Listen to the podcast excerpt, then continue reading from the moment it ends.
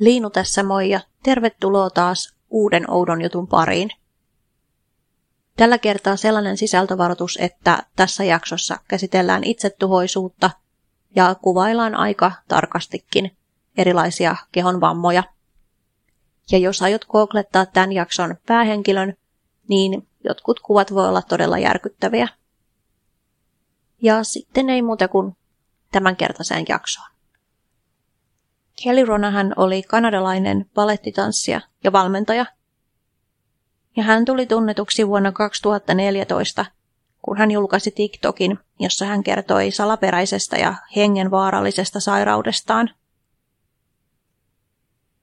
Myöhemmin tämä sairaus paheni ja ne oireet alkoi olemaan todella outoja.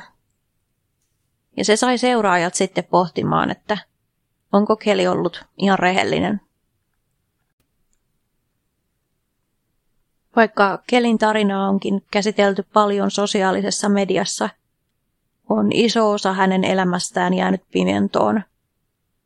Esimerkiksi millainen lapsuus hänellä oli, ää, minkä ikäinen hän on tarkalleen ottaen ja millainen perhe hänellä on. Sen verran on kuitenkin nettietsivät saaneet selville, että hän on syntynyt 80-luvun puolella – Eli hän on mitä tahansa väliltä 34-44 vuotta. Vaikkei Kelin yksityiselämästä niin paljon sitä tietoa löydykään, niin ainakin sen verran tiedetään, että hänellä on kaksoissisko nimeltä Gina. Ja Kelin ja Ginan vanhemmat, tai ainakin toinen heistä, on Kroatiasta kotoisin. Keli ja Gina kasvoivat eri kodeissa, mutta kävivät kuitenkin samalla luokalla koulussa – Tytöt olivat keskenään hyvin läheisiä ja heillä oli jopa yhteinen kieli, jota ei kukaan muu pystynyt heidän lisäkseen ymmärtämään. Sisaruskateuttakin esiintyi, mutta se oli pääasiassa aikuisten aiheuttamaa, sillä he jatkuvasti vertaili tyttöjä toisiinsa tyylillä, miksi et voisi olla enemmän niin kuin Gina. Gina siis pärjäsi koulussa hyvin, kun taas Keli joutui kertaamaan seiskaluokan. Keli kävi Okanakan collegein ja valmistumisensa jälkeen hän aloitti uransa palettitanssijana ja valmentajana. Jossakin vaiheessa täysi-ikäisyyttä Keli alkoi jakamaan nettiin postauksia, joissa hän kertoi seurustelevansa Paul-nimisen miehen kanssa. Paul oli parittaja ja hän pahoinpiteli Keliä. Kelly lisäsi myös kuvia saamistaan vammoista, esimerkiksi silmästään, joka oli turvonnut umpeen pahoinpitelyn seurauksena – Ajan mittaan Keli kävi useiden eri psykologien juttusilla ja hänelle diagnosoitiin vakava traumaperäinen stressihäiriö. Eräs häntä hoitaneista lääkäreistä kertoi sen olleen pahin PTSD-tapaus, jonka hän oli nähnyt. Keli oli koukussa irtokarkkeihin ja rakasti kissoja, etenkin omaa kissaansa. Hän kuvaili itseään rääväsuuksi, jolla on tökerö huumorintaju. Hän ei omien sanojensa mukaan haaveillut parisuhteesta eikä perheen perustamisesta, vaan Crazy Cat Ladyn kohtalo sopi hänelle paremmin kuin hyvin. Luonteeltaan Keli oli lapsenmielinen ja luova. Hän keräili Kinder-yllätysleluja ja Shopkinseja. Tanssimisen lisäksi hän oli lahjakas myös musikaalisesti ja taiteellisesti. Hän soitti pianoa ja kitaraa piti taidepäiväkirjaa, askarteli kaikenlaista sekä teki itse vaatteita. Keli asui yhden tai useamman kämppiksen kanssa Kolounassa, Kanadassa. Ja liikunnallinen nainen viihtyikin loistavasti kyseisellä paikkakunnalla ja sen luonnonläheisillä vaellusreiteillä. Oman huoneensa Keli oli sisustanut pinkkiin ja lapsenomaiseen tyyliin.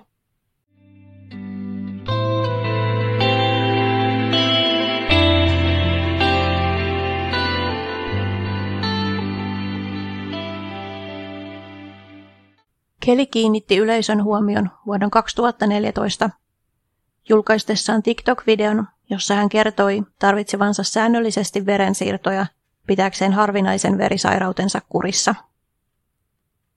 Verensiirtoja tarvittiin, sillä nainen menetti jatkuvasti huolestuttavia määriä verta. Intensiivisistä tutkimuksista ja hoidoista huolimatta lääkärit eivät pystyneet selvittämään, mikä Keliä vaivasi. Kelin keho oli myös alkanut hylkimään verensiirtoja, ja tämä ilmeni erilaisina ihooireina. Hän kertoi olevansa ahdistunut ja huolissaan tulevista hoitotoimenpiteistä sekä sairautensa mahdollisesta etenemisestä. Lisäksi hän pelkäsi joutuvansa helvettiin kuoleman jälkeen. Keli ei omien sanojensa mukaan uskonut pelastumiseen tai armahdukseen omalla kohdallaan. Mikä sai hänet pitämään itseään niin arvottomana? Vuonna 2015 Kelille asennettiin laskimoportti verensiirtojen helpottamiseksi. Laskimoportti on pieni metallipohjainen kammio, joka asennetaan solisluun alapuolelle ihon alle. Laskimoporttia käytetään potilailla, jotka saavat toistuvasti suonen sisäisiä syöpälääke-, antibiootti- tai muita hoitoja. Laskimoportista voidaan ottaa myös verinäytteitä. Keli sai verensiirtoja ja vietti paljon aikaa sairaalassa edelleen, mutta hän pystyi silti myös tekemään töitä, harrastamaan liikuntaa ja viettämään aikaa läheistensä kanssa. Keli sai paljon tukea läheisiltään ja seuraajiltaan, ja Instagramissa hän piti yhteyttä muiden pitkäaikaissairauksista kärsivien ihmisten kanssa. Heillä oli siellä oma yhteisö, jossa pitkäaikaissairaat ihmiset seurasivat ja tsemppasivat toisiaan. Kelin Instagram-postauksien sävy vaihteli masentuneesta toiveikkaaseen. Keli kiitti kaikkia, jotka olivat lahjoittaneet hänelle verta ja olleet hänen tukenaan, ja piti inspiroivia puheita siitä, miten aikoi selviytyä sairaudestaan. Toisinaan hän taas sen kertoi, että ei usko selviytyvänsä ja miten paha olla hänellä on, sekä fyysisesti että psyykkisesti.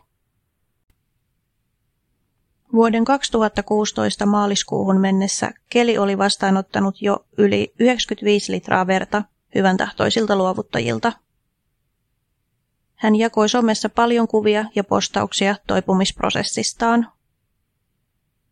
Ja sitten kun uutiskanavat ja muut tällaiset organisaatiot saivat kuulla Kelin kamppailusta, ne halusi auttaa ja ne kannusti ihmisiä lahjoittamaan lisää verta, ja he myös pyrkivät jakamaan Kelin tarinaa eteenpäin. Keli jopa vieraili paikallisessa veripankissa viemässä lahjoja verenluovuttajille. Haastattelussa Keli sanoi, Saan kolme pussia verta joka toinen viikko, joten kolme ihmistä, kolme verenluovuttajaa, pelastaa minut joka toinen viikko. Ilman heidän apuaan elimeni pettäisivät ja kuolisin noin 4-6 viikon sisällä. Massiivisista verensiirroista huolimatta Kelin tila huononi entisestään, eikä hän pystynyt enää työskentelemään paletin opettajana. Naisen uskolliset seuraajat tukivat häntä lähettämällä kannustavia kommentteja sekä kirjeitä ja lahjoja. Kelly jakoi kuvia testituloksistaan todistaakseen, ettei hän teeskennellyt sairauttaan. Yhdessä näistä verikoetuloksista näkyy dramaattinen pudotus veriarvoissa – Tuon kaltainen putoaminen tarkoittaa, että hänen on täytynyt menettää todella suuri määrä verta lyhyessä ajassa. Kun Kelin vointi jatkoi huononemistaan ja hänen hemoglobiininsa tippui vaarallisen alas, lääkärit alkoi tulla epäluuloiseksi. Yleensä tollainen veren menettäminen johtuu jostain hyvin selkeästä syystä, eikä se veri voi kadota ihan vaan itekseen. Keskustelupalstoilla jopa spekuloitiin, että keli oli saattanut tahallaan vuodattaa kaiken tuon veren ulos kehostaan laskimoporttinsa kautta. Heinäkuussa 2016 Keli kiidetettiin sairaalaan kouristuskohtauksen takia. Paikan päällä lääkärit tuli kuitenkin siihen tulokseen, että Keli oli teskennellyt kohtauksensa ja hänet lähetettiin kotiin. Sairaaloissa ja terveysasemilla alkoi leviämään sana, että nainen esittää sairasta. Sosiaalisessa mediassa Keliä sen uskottiin ja tuettiin edelleen. Alkuvuodesta 2017 Kelin laskimoportti tulehtui ja hän sai verenmyrkytyksen. Laskimoportti poistettiin ja Keli kuvaili poistamisoperaatiota vähän liiankin tarkasti somessaan. Hän myös paljasti kärsineensä syömishäiriöstä ja liikuntariippuvuudesta ja tapaavansa psykiatria säännöllisesti. Keli sai uuden laskimoportin ja sekin tulehtui. Hän joutui jäämään sairaalaan joksikin aikaa. Juuri kun Keli oltiin aikeissa kotiuttaa, hän sai kouristuskohtauksia ja ihottuman, jota hoidettiin antibiooteilla. Kun Keli keväällä 2017 kävi lääkärissä jostain muusta syystä, katsottiin häneltä samalla veriarvot hänen tietämättään. Yllättäen ne veriarvot olikin palanneet lähes normaaleiksi. Keli koki, että lääkärit vähättelee hänen sairauttaan ja juonii häntä vastaan. Keli teki postauksen aiheesta ja jopa 200 kommentoijaa kannusti Kelia jatkamaan taisteluaan NS-tietämättömiä lääkäreitä vastaan. Kaikkialla ei häntä kuitenkaan tuettu. Joillain keskustelupalstoilla suhtauduttiin hyvinkin kriittisesti Kelin sairasteluun, ja moni oli sitä mieltä, että hän teeskentelee oireensa saadakseen huomiota. Jossakin vaiheessa Kelin läheiset ja häntä hoitaneet lääkärit alkoivat osallistumaan nettikeskusteluihin. Nämä eri henkilöt kerto, kuinka Keli oli kaikin puolin upea persoona ja hänet pitäisi jättää rauhaan. Jotkut viestit oli uskonnollisia, ja niissä siteerattiin raamattua aika pitkästi. Joku myös jakoi yksityisiä kuvia ja asioita kelistä, esim. potilastietoja. Tämän keskustelupalstan ylläpitäjä sai selville IP-osoitteen avulla, että kaikki nämä viestit, mukaan lukien ne yksityiset tiedot, mitä oli vuodettu, oli lähetetty yhdeltä ja samalta laitteelta Kolounasta – Eli joko useampi henkilö käytti samaa tietokonetta ja vieraili samalla sivulla kirjoittamassa kelistä, tai sitten kaikki viestit oli keliltä itseltään. Jäätyvän tästä kiinni, Keli avautui sosiaalisessa mediassa, että kokee tullensa kiusatuksi ja vainotuksi. Hän ei kuitenkaan myöntänyt kirjoittaneensa noita viestejä itse.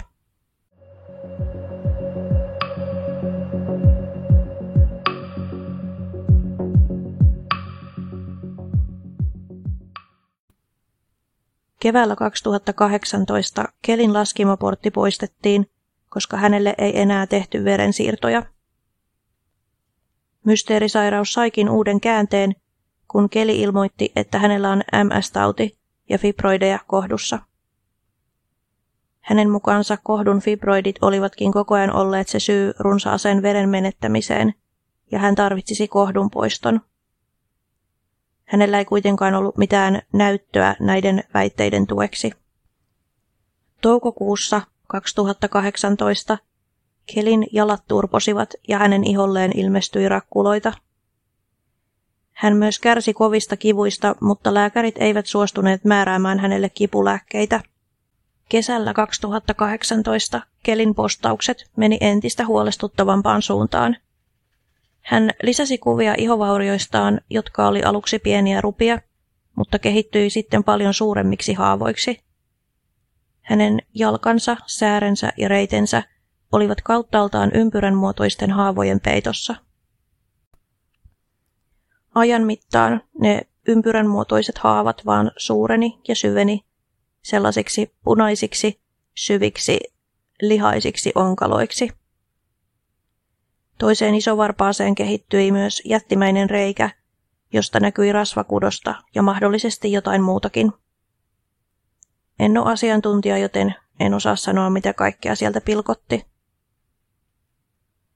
Reikä oli niin syvä ja massiivinen, että näytti siltä kuin isovarvas voisi melkein katketa sen kohdalta. Lisäksi kelin käsiin ja sormiin ilmestyi vesikelloja, jotka oli täysi mysteeri lääkäreille – sekä potilaalle itselleen. Tai näin Keli ainakin väitti. Syksyyn mennessä säärissä näkyvät reijät yhdistyivät, ja molemmat sääret olivat yhtä isoa haavaa ja paljasta rasvakudosta. Näytti siltä kuin Kelin iho olisi kokonaan syöpynyt pois säärien kohdalta. Keli edelleen dokumentoi tätä kaikkea ahkerasti sosiaaliseen mediaan ja vaikutti hämmentävän innokkaalta tilanteeseen nähden. Hän myös myönsi olevansa koukussa haavojen ja rupien nyppimiseen. Mutta oikeastaan nyppiminen on aivan väärä sana tässä tapauksessa. Keli nimittäin kirjaimellisesti repi ihon ja lihan jaloistaan. Naisen alamäki oli seuraajille kauhistuttavaa katsottavaa, seurasivatpa he häntä sitten auttamisen halusta tai synkästä mielenkiinnosta. Myös Kelin lääkärit olivat huolissaan hänen sääriensä hermovaurioista ja verenkierrosta. Kun Kelin säärestä otettiin koepala, ei hän omien sanojensa mukaan pystynyt edes tuntemaan neulaa. Loppuvuodesta 2018 haavat ylettyivät jo luuhun asti.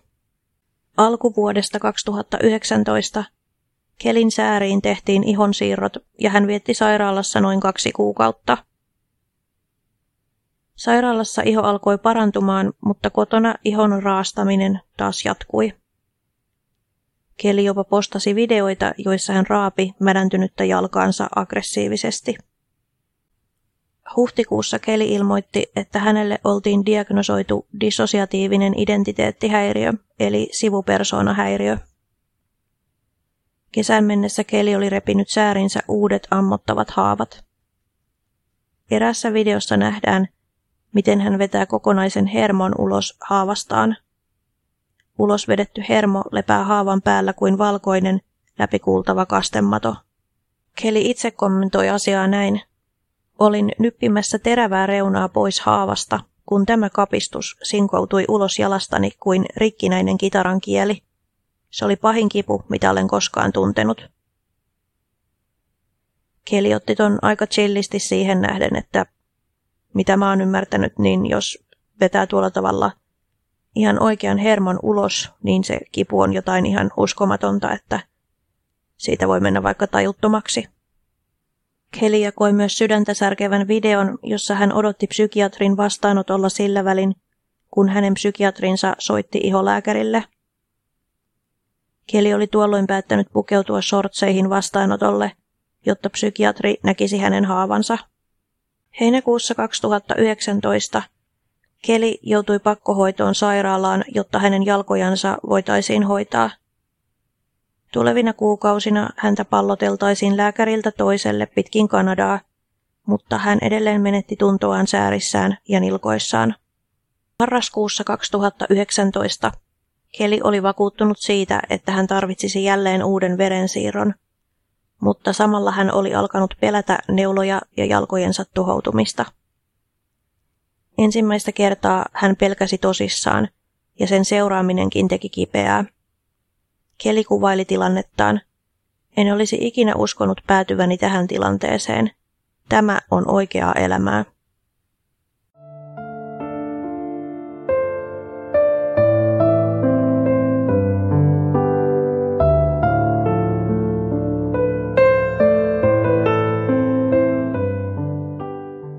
Vuonna 2020 Keli alkoi haavojen lisäksi näyttää muutenkin erittäin sairaalta.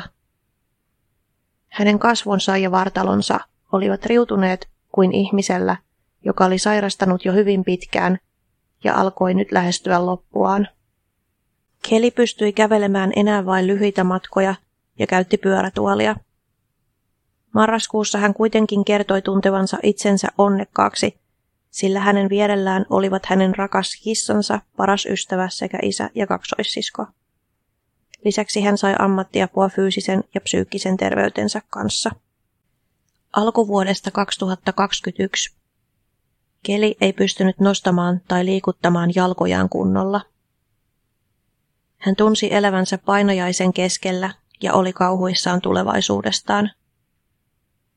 En tiedä parantuvatko jalkani tai tuleeko minulla edes olemaan niitä tämän kaiken jälkeen, hän kirjoitti Instagramissaan.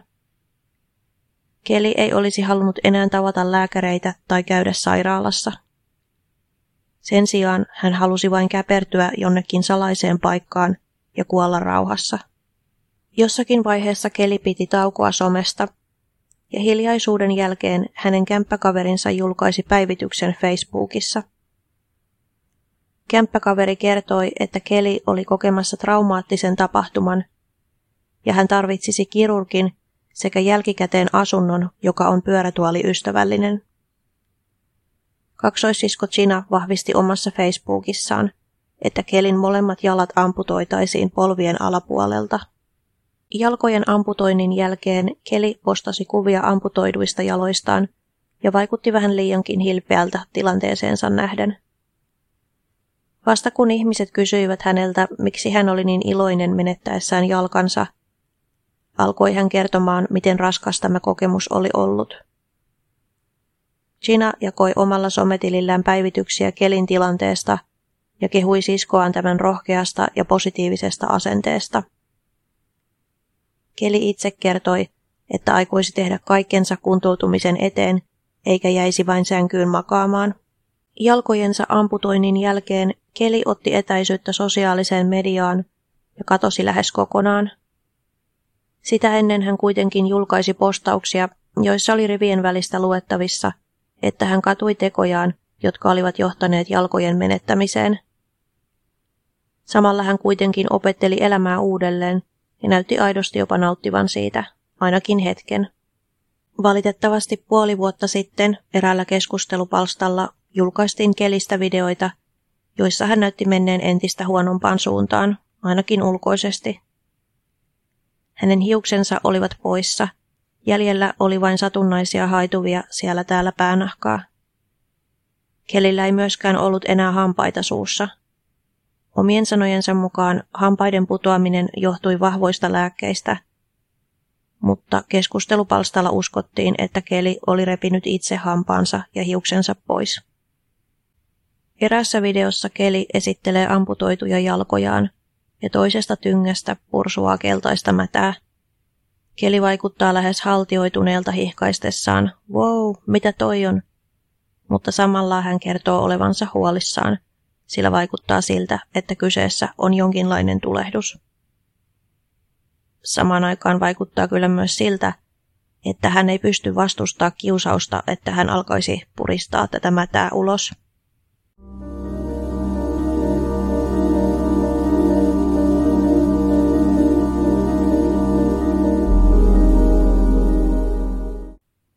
On epäilty tai oikeastaan oltu aika varmoja, että kelillä on Münchhausen oireyhtymä. Münchhausen oireyhtymä on harvinainen mielenterveyden häiriö, jossa potilas teeskentelee olevansa sairas. Hän voi valehdella oireistaan tai sairastuttaa itsensä tarkoituksella. Tämän tyyppinen mielenterveyshäiriö nähdään useimmiten nuorilla aikuisilla – ja sitä pidetään eräänlaisena itsensä vahingoittamisen muotona. Münchhausen oireyhtymää sairastava voi olla erittäin vakuuttava, mikä voi johtaa siihen, että lääkärit tarjoavat tarpeetonta hoitoa, kuten lääkitystä tai leikkausta johonkin fyysiseen sairauteen, jota ei oikeasti ole olemassa. Münchhausenin oireyhtymää sairastava henkilö ei teeskentele olevansa sairas henkilökohtaisen hyödyn, kuten reseptilääkkeiden tai rahan takia. Sen sijaan henkilö on ajautunut tilanteeseen monimutkaisista psykologisista syistä, mukaan lukien voimakas huomion ja sympatian tarve. Usein Münchhausenin oireyhtymää sairastavat ovat kokeneet lapsuudessaan jotain traumaattista. Kelin uskotaan aiheuttaneen haavansa erittäin vaarallisella mustalla salvalla. Sitä mainostetaan tehokkaana, turvallisena ja luonnollisena hoitokeinona esimerkiksi ihosyöpään, mutta näille väitteille ei ole näyttöä. Mustasta salvasta johtuvia vakavia komplikaatioita ja jopa kuolemia on sen sijaan raportoitu. Musta salva sisältää muun muassa lumikkikasvia ja sinkkikloridia, ja se syövyttää syviä reikiä ihoon, jotka voivat ylettyä jopa luuhun asti. Mä näin Redditissä sellaisen mielenkiintoisen kommentin, että siinä oli ihan järkevä pointti, että ehkä Kelly aloitti itsensä vahingoittamisen siinä luulossa, että tilanne on hänen hallinnassaan. Ja sitten hän järkyttyi itsekin, kun tajusi, että hän on mennyt liian pitkälle eikä niitä vammoja saa enää perutuksia. Hän jopa menettää jalkansa. Erässä mun lähteessä mainittiin, että ne tarinat siitä pahoinpitelevästä poikaystävästä eivät myöskään pitäneet paikkaansa. Eli ehkä Paulia ei koskaan oikeasti ollut olemassakaan, ja kuvat Kelin runnatuista kasvoista olivat photosopattuja. Näin siellä mun lähteessä veikattiin. Ja itse pidän myös mahdollisena, että Keli on saattanut aiheuttaa ne mahdolliset vammansa itse. Mutta vaikkei nämä tarinat tästä poikaystävästä tai mistään muustakaan pitäisi paikkaansa, niin Kelille on silti voinut tapahtua jotain traumaattista hänen elämässään, koska hän on kuitenkin psyykkisesti todella sairas. Ja se, se ei ole valhetta. Ja toisaalta aina ei tarvita mitään niin sanotusti maata mullistavaa tapahtumaa, että ihminen voi traumatisoitua. Siihen voi riittää myös NS-hienovarainen henkinen väkivalta tai huomiotta jättäminen. Jotkut on myös pohtineet, että olisiko Keli voinut sairastua, koska häntä vertailtiin jatkuvasti hänen kaksoissiskonsa. Ehkä hän halusi, että kerrankin ihmiset antaisivat huomiota ja kehuja hänelle, eikä Chinalle. Keli jakaa mielipiteet kahtia. Toiset nauraa hänelle tai inhoaa häntä. Heidän mielestään Keli on patologinen valehtelija ja narsisti, johon on tuhlattu liikaa terveydenhuollon resursseja. Toiset taas säälii häntä ja näkee rikkinäisen ihmisen, jota ei ehkä osattu auttaa oikealla tavalla. Mun mielestä ei ole mitään syytä olla Kelille vihainen tai varsinkaan nauraa hänen tilanteelleen. Ne valheet kuuluu hänen sairauteen ja hän on itse loppujen lopuksi se, joka on kärsinyt kaikkein eniten ja kärsii edelleen. Ja tämä tarina on myös aika turhauttava, koska tältä oltaisiin voitu välttyä, että hänellä ei ollut mitään sellaista fyysistä sairautta tai hän ei joutunut sellaiseen onnettomuuteen, että hänen olisi pakko menettää jalkansa. Ja tämä tilanne tavallaan vaan pääsi menemään sitten lopulta tällaiseksi. Niin se on tosi surullista. Mutta olisi kiinnostava kuulla, että mitä ajatuksia tämä jakso teissä herätti. Ja toivoisitteko jatkossakin samantyylisiä jaksoja, missä ei välttämättä tapahdu mitään rikosta tai yliluonnollista, mutta se on sitten jollain muulla tapaa outo tai synkkä juttu. Kiitos kun kuuntelit tämän jakson ja nähdään taas ensi kerralla uuden oudon jutun parissa.